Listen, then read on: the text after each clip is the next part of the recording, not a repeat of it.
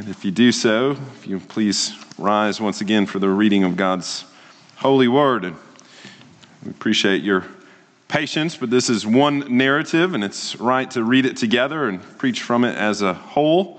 And we are reminded that it's not just the preaching of God's word, but the reading of God's word that is effective in our lives. Begin reading again in verse 22. Abimelech ruled over Israel three years. God sent an evil spirit between Abimelech and the leaders of Shechem, and the leaders of Shechem dealt treacherously with Abimelech, that the violence done to the 70 sons of Jerubbaal might come, and their blood be laid on Abimelech, their brother, who killed them, and on the men of Shechem, who strengthened his hands to kill his brothers. The leaders of Shechem put men in ambush against him on the mountaintops, and they robbed all who passed by them along the way, and it was told to Abimelech. And Gaal, the son of Ebed, moved into Shechem with his relatives. The leaders of Shechem put confidence in him. And they went out into the fields and gathered the grapes from the vineyards and trod them and held a festival. And they went into the house of their God and ate and drank and reviled Abimelech. And Gaal, the son of Ebed, said, Who is Abimelech? And who are we of Shechem that we should serve him? Is he not the son of Jerubbaal? And is not Zebul his officer? Serve the men of Hamor, the father of Shechem. Why should we serve him? Would that this people were under my hand, then I would remove Abimelech. I would say to Abimelech, Increase your army and come out. When Zebulun, the ruler of the city, heard the words of Gaal, the son of Ebed, his anger was kindled. And he sent messenger to Abimelech secretly, saying, Behold, Gaal, the son of Ebed, and his relatives have come to Shechem. They are stirring up the city against you. Now, therefore, go by night, you and the people who are with you, and set an ambush in the field. Then in the morning, as soon as the sun is up, rise early and rush upon the city. And when he and the people who are with him come out against you, you may do to them as your hand first finds to do. So Abimelech and all the men who were with him rose up by night, set an ambush against Shechem in four companies. And Gaal the son of Ebed went out and stood in the entrance of the gate of the city. And Abimelech and the people who were with him rose from their ambush. When Gaal saw the people, he said to Zebulun, Look, people are coming down from the mountaintops. Zebulun said to him, You mistake the shadow of the mountains for men. Gaal spoke again and said, Look, people are coming down from the center of the land, and one company is coming down from the direction of Diviner's Oak. And Zebulun said to him, Where is your mouth now? You who said, Who is Abimelech that we should serve him? Are not these the people whom you despise? Go out now and fight with them. And Gaal went out at the head of the leaders of Shechem and fought with Abimelech. And Abimelech chased him, and he fled before him, and many fell wounded up to the entrance of the gate. And Abimelech lived at Arumah, and Zebulun drove out Gaal and his relatives so that they could not dwell at Shechem. And the following day, the people went out into the field, and Abimelech was told. He took his people and divided into three companies and set an ambush in the fields. And they looked and saw the people coming out of the city. So he rose against them and killed them. Abimelech and the company that was with him rushed forward and stood at the entrance of the gate of the city while the two companies rushed upon all who were in the field and killed them. And Abimelech fought against the city all the day. He captured the city and killed the people who were in it. And he razed the city and sowed it with salt. When all the leaders of the tower of Shechem heard of it, they entered the stronghold of the house of El Berith. Abimelech was told that all the leaders of the tower of Shechem were gathered together. And Abimelech went up to Mount Zalmon, he and all the people who were with him. And Abimelech took an axe in his hand and cut down a bundle of brushwood and took it and laid it upon his shoulders. And he said to the men who were with him, What you have seen me do, hurry as and do as I have done. So every one of the people cut down his bundle and followed Abimelech, put him against the stronghold, and they set the stronghold on fire over them, so that all the people of the tower of Shechem also died, about a thousand men and women. When Abimelech went to Thebez and encamped against Thebez and captured it, but there was a strong tower within the city, and all the men and the women and the leaders of the city fled to it and shut themselves in. And they went up to the roof of the tower.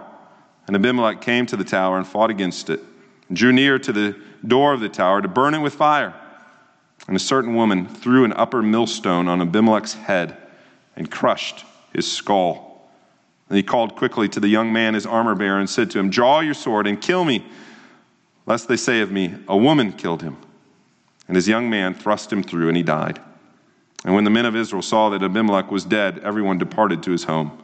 Thus God returned the evil of Abimelech, which he committed against his father, in killing his seventy brothers. And God also made all the evil of the men of Shechem return on their heads. And upon them came the curse of Jotham, the son of Jerubbaal.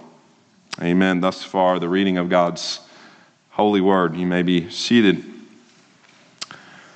Oftentimes, when we think of the judgment of God, we think in cataclysmic terms Sodom and Gomorrah style, fire and sulfur from heaven. And that surely is a type of judgment, but that is not the only type of judgment that the Lord delivers. Because if you think that is the only type of judgment that the God serves, then your conclusion must be well, God does not judge today because we do not see fireballs from heaven.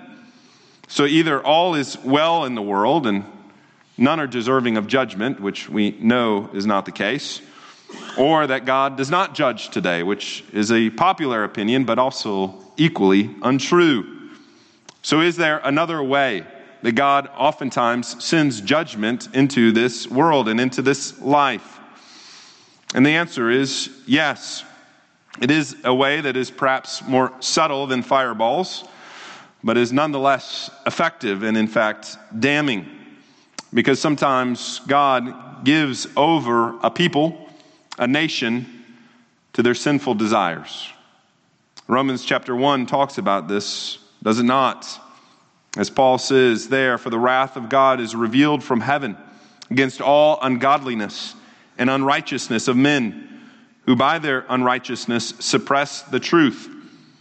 Therefore, God gave them over to the lusts of their hearts and to their impurities. And again, for this reason, God gave them up to dishonorable passion. You hear what Paul is saying that God gave over, God gave them up in judgment so that they would have exactly what they desire to have, that they would have their sinful desires, they would have their sinful passions. They ultimately would get what they want, but in their wants and in their passions and in their lusts, they are destroyed from the inside out. And that is truly the nature of all sin, isn't it? Of all unrighteousness. Though it seems desirable, though it seems good, it is destructive and evil to individuals as well as to a nation. And what we learn and what we learn from this passage is that sometimes the greatest enemies are not from without, but from within. And that is what we see in this long chapter, in this long narrative in Judges. That Israel lusted and whored after other gods and God sometimes used outside enemies like the Moabites and the Midianites and the Canaanites, but He also can use enemies within. He, in fact, can use the people's very own sin and desires to bring about judgment and to bring about ultimately destruction. And that is what the Lord does here. That's in the people's sin and in their wickedness, they chose a sinful and wicked leader. One of Gideon's 70 sons, he is called Jerubbaal here. You remember that was the alternative name for Gideon, but Gideon and Jerubbaal are one and the same.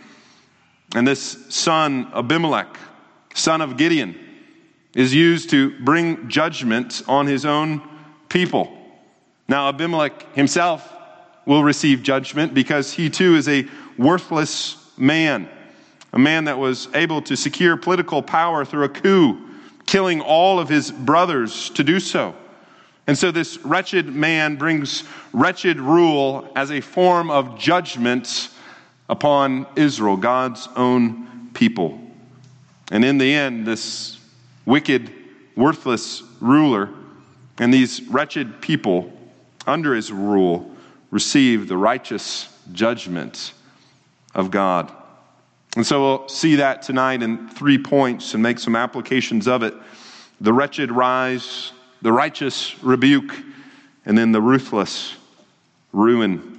First, the wretched rise, as we read at the very end of chapter 8, as soon as Gideon died, you read this in verse 33 the people of Israel turned again and whored after the Baals and made Baal Berith their God. And the people of Israel did not remember the Lord their God, who had delivered them from the hand of all their enemies on their every side, and they did not show steadfast love to the family of Jerubbaal, that is, Gideon, in return for all the good that he had done to Israel. And so we see this common occurrence, this old familiar refrain that the people turned again, turned back to the foreign gods, to the false gods, that of Baal and Asherah and Baal Berith. And it reminds me of that very picturesque, quite grotesque proverb, Proverb 26 11, like a dog that returns to his vomit, so a fool repeats his folly. And that is exactly Israel. In their sin, they continue to return to their folly. They continue to return to their vomit, as unpleasant as that is. But that is a true picture of sin, isn't it? That they go after their own gods. And in so going after their own gods, they do not remember the Lord their God. They do not remember the loving kindness that He had shown to deliver them from all of their enemies.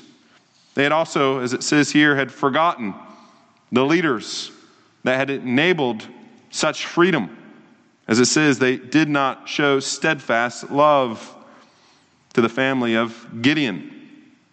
They did not show kindness, steadfast love. You know that word, that Hebrew word. It is the word hesed. They did not show covenant faithfulness to Gideon's family. What is that saying? They, they did not have gratitude for the leader that the Lord had used to bring about their freedom. And when you do not have gratitude for good leadership, when you're not desiring it, when you're not looking for it, you're going to choose bad leadership under bad motivations. And that's exactly what took place. Israel had forgotten God, and they had forgotten Gideon and forgotten his family. And as the scriptures so often say, you reap what you sow. And in fact, in this case, they reap the whirlwind. That is Abimelech. Now we read of Abimelech here in chapter 9. Again, he is the son of Gideon, but he is the son of Gideon by the way of a concubine, which demonstrates yet again, if you were with us, that Gideon was a bit of a mixed bag, used by God, but in many ways a shady character as many of the judges were. It's a reminder that not all of the things in the scripture are prescriptive. You should not go and do likewise. And having multiple wives, as Gideon did, and having concubines would definitely be one of them. And yet that was Gideon. But this son of a concubine, Abimelech, obviously had political aspirations.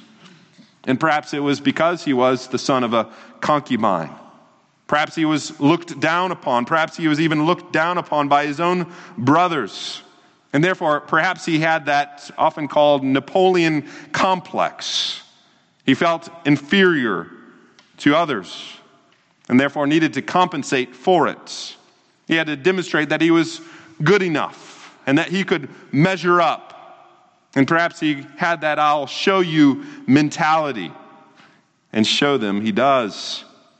We read in verses 1 and 2 that he uses his own mother and his own relatives as his campaign manager and family to stump for him.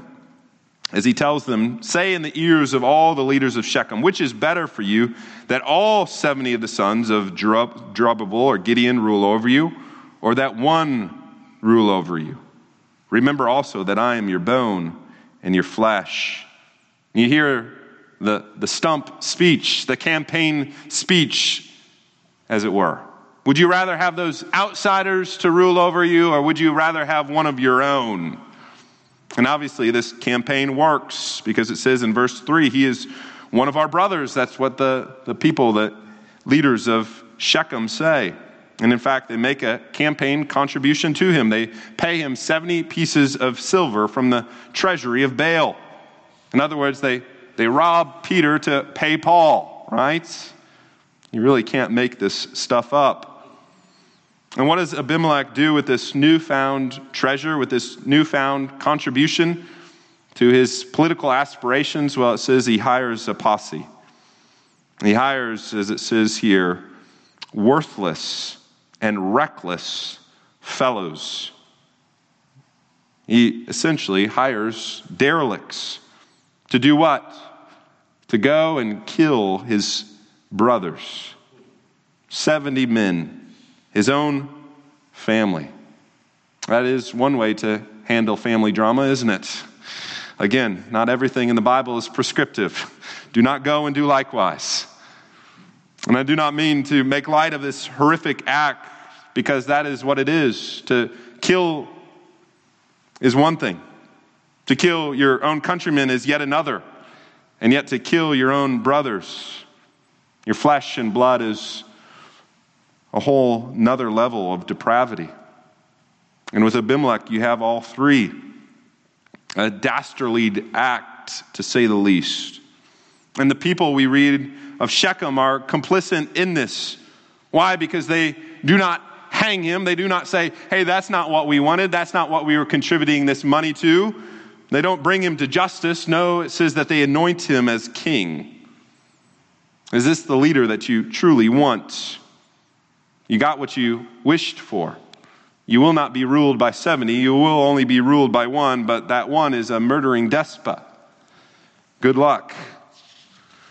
And yet there was at least one that was willing to say, This is not right. This is not good.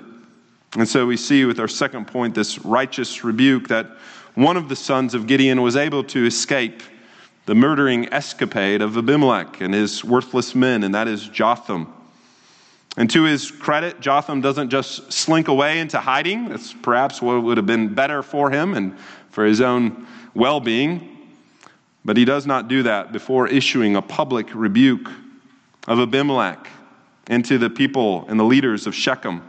And he does so almost like Nathan the prophet did with King David in the form of a parable. You read of it in verses 8 through 15. It's quite an interesting parable.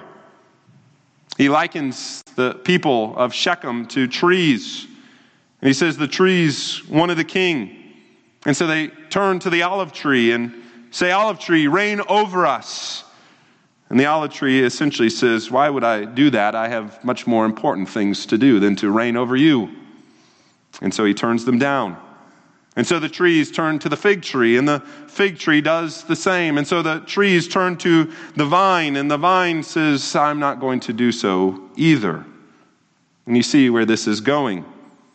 There's a descending order of stateliness, if you could put it in the plant world. You begin with a olive tree and then a fig tree, and then a vine. And yet, at least all of them had some good to them. They all produced some good fruit olives and figs and grapes, and yet all three of them reject the trees' request to reign over them. And finally, the trees find one that will rule over them. We read of that in verse 15. The trees say to the bramble, You come and reign over us. And the bramble says to the tree, If in good faith you are anointing me king over you, then come and take refuge in my shade. The bramble finally answers their request. But the bramble, if you don't know of anything of Mideastern agriculture, was good for nothing. The bramble tree was a nuisance, it provided nothing good. It was only to be cut down and, and used for fire. If I could modernize this and perhaps even southernize this, you could perhaps translate bramble as kudzu. The kudzu essentially says, Yes, yes, I will reign over you, but nobody wants kudzu. It's a nuisance plant. It takes life and does not give life, it is good for nothing. Well, the same is true of the bramble. You get the point of the parable. Well done, you got yourself a king. But essentially, what you got is a bramble bush. It's good for nothing. Nothing good will come from this, only fire. And in fact, verses 16 through 20, Jotham goes on to give explanation of this parable, of this rebuke. He says in verse 17, My father fought for you, that is Gideon, risked his life for you, delivered you from the hands of Midian. And what have you done in return? You have risen up against my father's house this day, have killed his sons, 70 men on one stone, and have made Abimelech, the son of his female servant or concubine, king over the leaders of Shechem because he is your relative.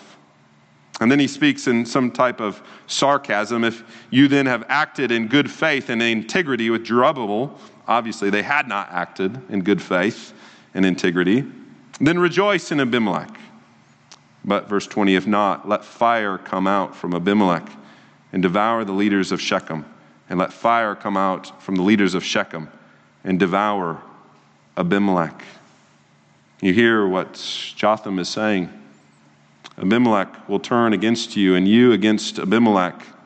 As Jesus once said, a house divided against itself will not stand.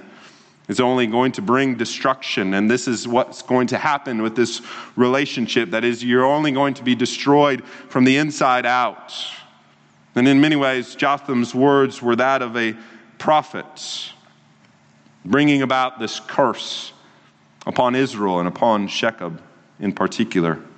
But there's something interesting that I think is oftentimes missed in this passage because we do not know our Old Testament history perhaps as well as we should. Shechem was a place of notoriety in Israel's history. In fact, you can go all the way back to the days of Abraham.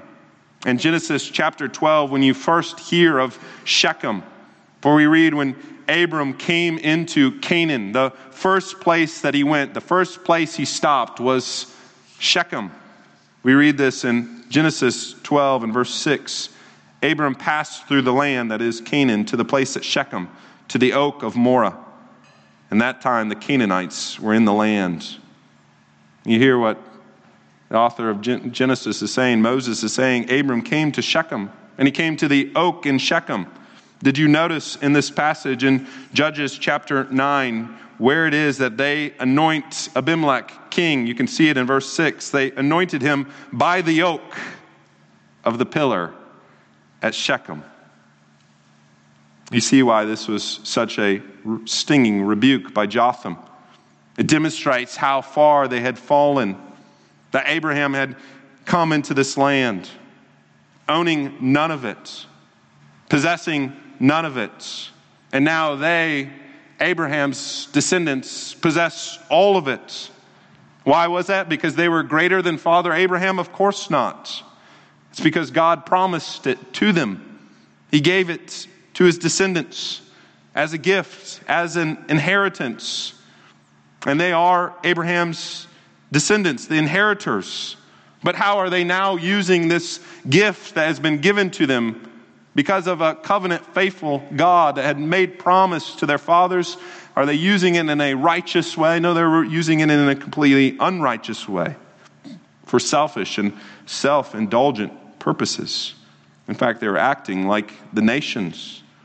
Then, to make it even worse, it was in Shechem that Joshua gathered all of the people. You can read of it and in Joshua chapter 24, before his death to renew the covenant with God. That is where Joshua gives those famous words Choose this day whom you will serve.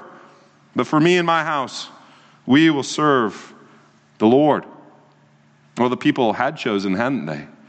And they had not chosen the Lord. This is the place that is now being desecrated.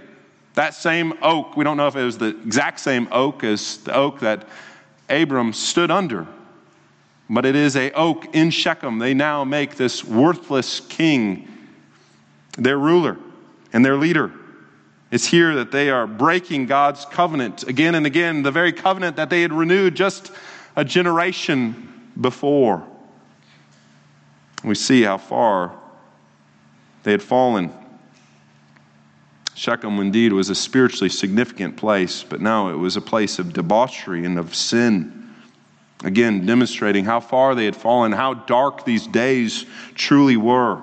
To go from Father Abraham and Joshua now to Abimelech.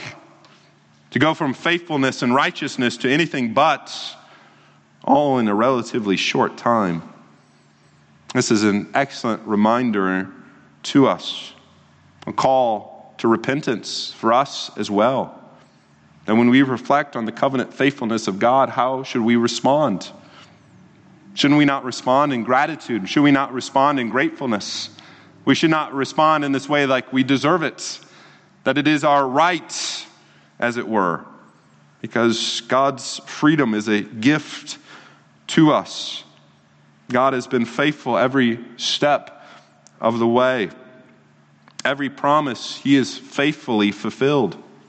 In fact, Joshua there at Shechem can say to all the leaders of Israel, as he is about to depart, as he is about to die, he can say these words, And now I am about to go to the way of all the earth. And you know in your hearts and souls, all of you, that not one word has failed of all the good things that the Lord your God has promised concerning you. All has come to pass for you. Not one of them has failed. What a testimony that Joshua can give of God's faithfulness, of God remembering all of his promises. And to that, we can only add our yes and amen, even more so in the light of the Lord Jesus Christ. And yet, do we live like that? Do we live in a, such a way that we are reminded of God's faithfulness as we're reminded of God's promises to us? Can we have the certainty of God's goodness in the land of the living? So often we can live in fear and anxiety of what is going on, what is taking place, especially as we look at the state of affairs of this world and of our country. And at times, I think we can act like Chicken Little, that the, the sky is falling. No, the same Lord, who is the Lord of Abraham and Isaac and Jacob and Joshua, is our Lord as well. Not one word of his has fallen to the ground without being fulfilled. Not one word has failed. God will not fail. God cannot fail. If He has given His promise, He has given it to us to hold on to, to believe in, to trust. And therefore, we can live in this world with, with confidence, not confidence in ourselves, but confidence in our God. And what a relief that provides to us. Corrie ten Boom famously said, If you look at the world, you will be distressed. If you look within, you'll be depressed. But if you look to God, you'll be at rest. And that is a beautiful promise to us. So we can be at rest, we can be at peace, and we can remain faithful despite the world and despite the culture's unfaithfulness. And so let us be reminded never us to, to hitch our ride to that which just seems popular or that which seems advantageous for today.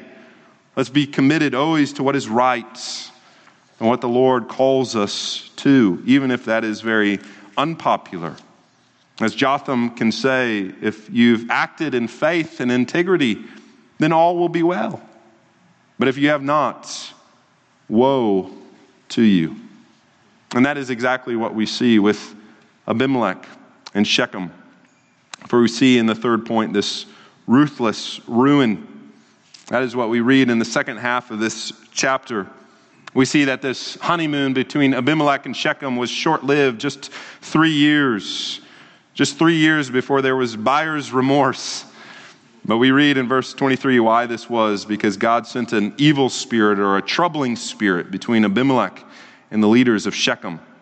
And the leaders of Shechem dealt treacherously with Abimelech. All is not well anymore. The two, not surprisingly, become a thorn to each other, but all of it is a part of God's judgment and we can't go into all of the details of this demise, but suffice it to say that the Lord uses a political foe to bring about Abimelech's downfall. And that foe is that of Gaal. You read of him in verse 26. Gaal and his family move into Shechem, and all of a sudden, all the leaders of Shechem put their confidence in him. And, doc, and goes on to speak words against Abimelech speak some mighty words. In fact, as Dr. Dale Ralph Davis says in his commentary, this Gaal has some gall, at least when he is fortified with a little alcohol. Because he goes at the time of harvest when the grapes were being gathered, they begin to go into basically the, the bar of Baal. And there he begins to speak some mighty words. Who is this Abimelech? Why should we serve him? If I were your leader, I would take him out, these people would be under my hand. I would remove Abimelech. I would say to Abimelech, Increase your army and come out. Well, as the word oftentimes does, it gets back to Abimelech. And for a megalomaniac like Abimelech, this is too much. Gaal and Shechem need to be dealt with. And so Abimelech mounts up his troops and attacks. And we see the result. There is much death, there is much bloodshed. We see that all of the leaders of Shechem escape into a stronghold, a tower. And Abimelech says to his leaders, to his military people, Go cut brushwood and gather it around this tower. And I wonder, as the leaders of Shechem were there in this tower, seeing all of this wood pile up. I wonder if the words of Jotham was ringing in their ears. You have chosen the bramble to reign over you. And that is exactly what took place. This bramble or this brushwood, as they cut it down and, and gather it around the tower, was good for only one thing, and that is fire. And that is exactly what Abimelech does. He lights the tower on fire, and we read that a thousand men and women died in that fire. Well, this attack works so well that he decides to do it in the next town. But this time the Lord says enough. Because Abimelech, brimming with confidence and oozing with pride, is not too careful. And from a window, a woman of the town throws a millstone and crushes his head. And so there lies Abimelech, the great and mighty Abimelech, killed by a woman. And reminds me, does it not, of the words of Mary from this morning that he has shown strength with his arm. God has scattered the proud in the thoughts of their hearts. He has brought down the mighty from their thrones, the exalted, and has exalted those of humble estate. The proud and those that set themselves up against God will always fall. Yes, they may have a time of reign, they may have a time of preeminence, they may have a time of prominence in this world, but they will all come to a similar ruin. Well, what is it that we can learn from a passage like this? A, a great story, but is that all there is? Well, I think this story is included in the Bible for our instruction, as is all of the stories. And one of the lessons that we need to learn here is the lesson of leadership. Again, the contrasts between Abraham and Joshua and Abimelech are astounding. That is why leadership is not just choosing someone that looks like a leader, or perhaps even acts like a leader, or perhaps even has leadership capabilities or even political aspirations. We need to be reminded that what the Bible calls a leader is a leader in the heart, a leader that has character, a leader that has integrity, a leader that has godliness. That is true in any realm of leadership, from the President of the United States to the leader of each and every home. And it's especially true in the church. That is why when we have officer nomination here, it's not just who can do the job, it's who is qualified for this job, according to 1 Timothy 3 and Titus chapter 1. And what we read in those passages is that it does not lead the leave uh, does not lead us to the, the qualifications of, of the elders or, or deacons, but rather those that can excuse me, it does not give the, the function of those office, but rather the qualifications of the office. It does not just give the, the description of who is capable of doing this, but who has the faithfulness to do this. Who is the one that has character and integrity and godliness. And that is why, with the election this morning, I'm so grateful to have these men put forward that have these qualifications. Yes, all of our leaders, all of us as leaders, fall short. Yes, we do sin. We need your prayers. But there must always be a striving a pursuit after holiness and godliness and doing what God desires.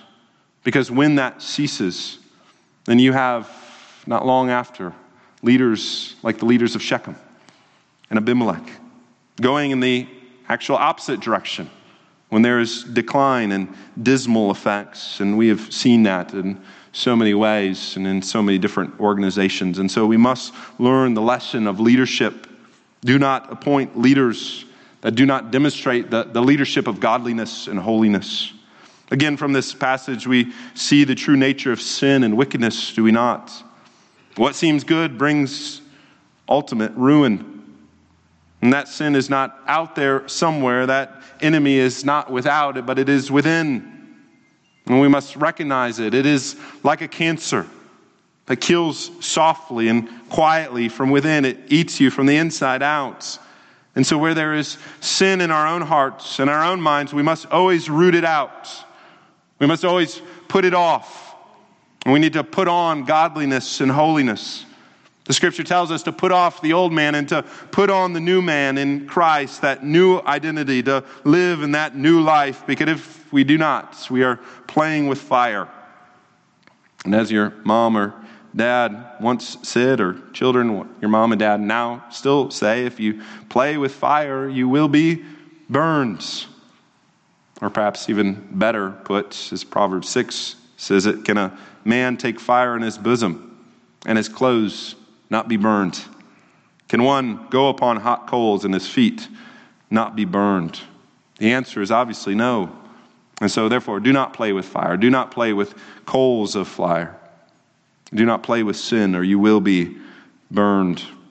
Lastly, this passage reminds us that the judgment of the Lord is real, that our God is a just God, and he will render justice.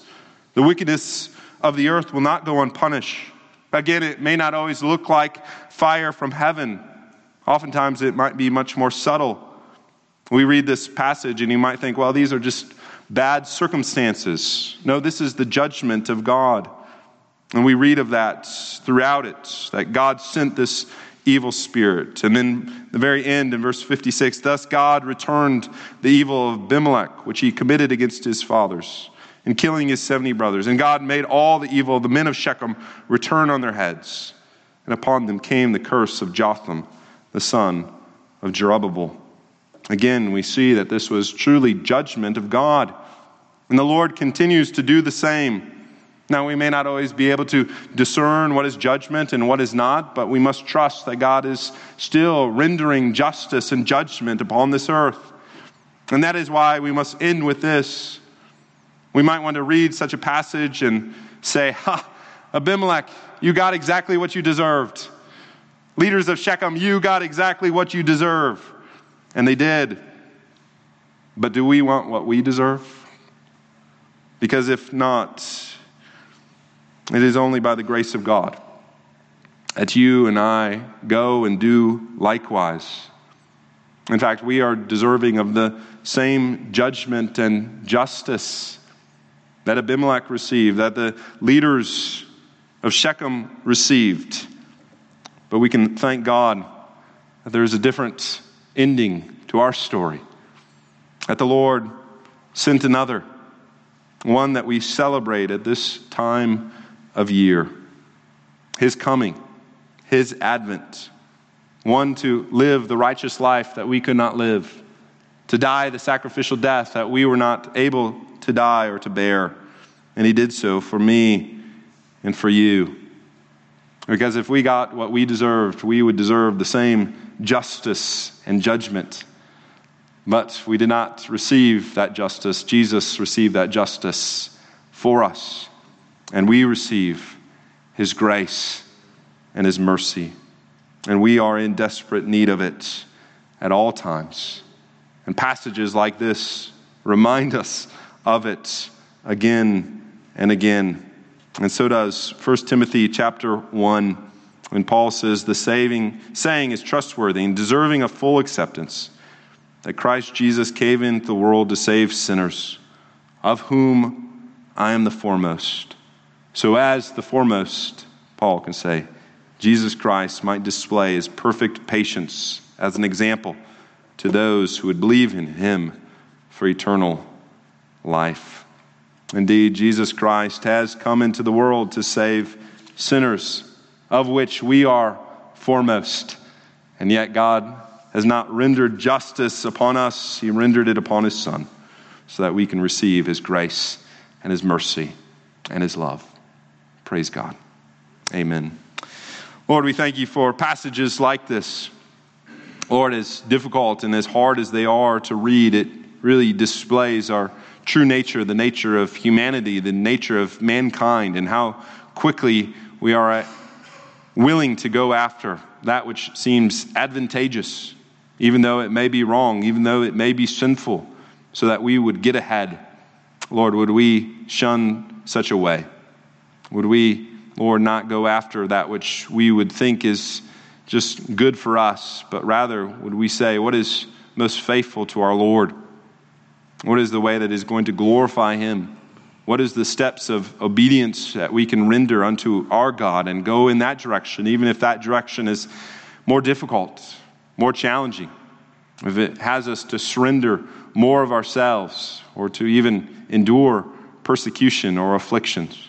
For Lord, we know that that is the way of the cross, and the way of the cross is the way of true blessing. It's the true way of eternal life. And so, Lord, let us not follow after the ways of the world let us not follow after the, those that would try to promise the world, but not able to deliver any of it. For you, O Lord, are the one that is the King of kings and the Lord of lords. The earth and the fullness thereof is all yours, O Lord. And so may we always be on the side of the Lord, our King, the side of Jesus and Him alone. Help us in it, O Lord, we ask. Would we be faithful to you? Would you give us your Holy Spirit? If we pray this all in Christ, our Savior's name. Amen.